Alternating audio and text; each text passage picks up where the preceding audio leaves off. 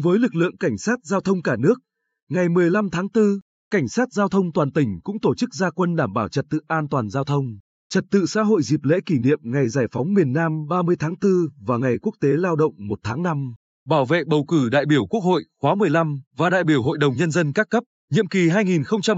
2021-2026. Trong đợt cao điểm này, lực lượng cảnh sát giao thông toàn tỉnh sẽ tập trung kiểm soát tại những cung đường có nguy cơ cao xảy ra tai nạn giao thông, những khung giờ thường xảy ra tai nạn và các điểm đen tiềm ẩn nguy cơ về tai nạn giao thông và xử lý nghiêm các hành vi là nguyên nhân chính dẫn đến tai nạn giao thông. Các đối tượng tụ tập, tổ chức và cổ vũ đua xe trái phép, lạng lách đánh võng, nẹt bô, gây rối trật tự công cộng và chống người thi hành công vụ. Đối tượng mà lực lượng tập trung xử lý đợt cao điểm này là người điều khiển xe ô tô vận tải khách, hàng hóa,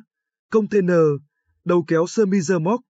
ô tô con, xe mô tô, xe gắn máy và xe đạp điện, đồng thời xử lý vi phạm theo chuyên đề người điều khiển xe trên đường mà trong cơ thể có chất ma túy, vi phạm nồng độ cồn, chở hàng quá tải trọng, quá khổ giới hạn tự ý cải tạo phương tiện trên đường bộ và phòng chống đua xe trái phép trên địa bàn tỉnh. Lực lượng cảnh sát giao thông phối hợp với các đơn vị nghiệp vụ có phương án bảo đảm trật tự an toàn giao thông, dẫn đoàn các lãnh đạo Đảng, Nhà nước, Hội đồng bầu cử quốc gia đi kiểm tra công tác bầu cử cũng như bảo vệ việc di chuyển các hòm phiếu từ các địa điểm bỏ phiếu về nơi tập kết cuối ngày.